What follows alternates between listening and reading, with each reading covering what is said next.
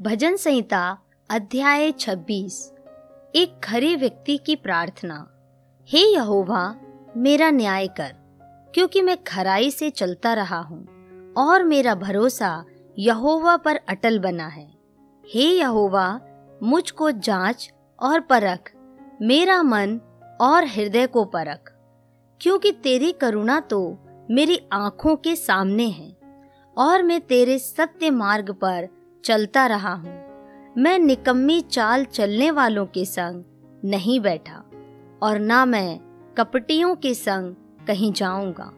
मैं कुकर्मियों की संगति से घृणा रखता हूँ और दुष्टों के संग ना बैठूँगा।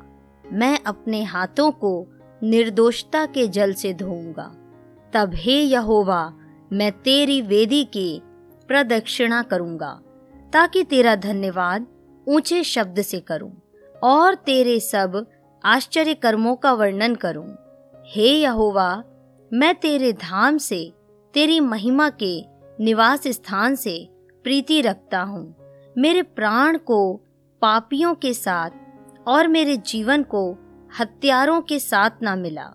वे तो ओछापन करने में लगे रहते हैं, और उनका दाहिना हाथ घूस से भरा रहता है।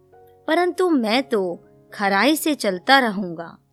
तू मुझे छुड़ा ले और मुझ पर अनुग्रह कर। मेरे पाँव चौरस स्थान में स्थिर हैं।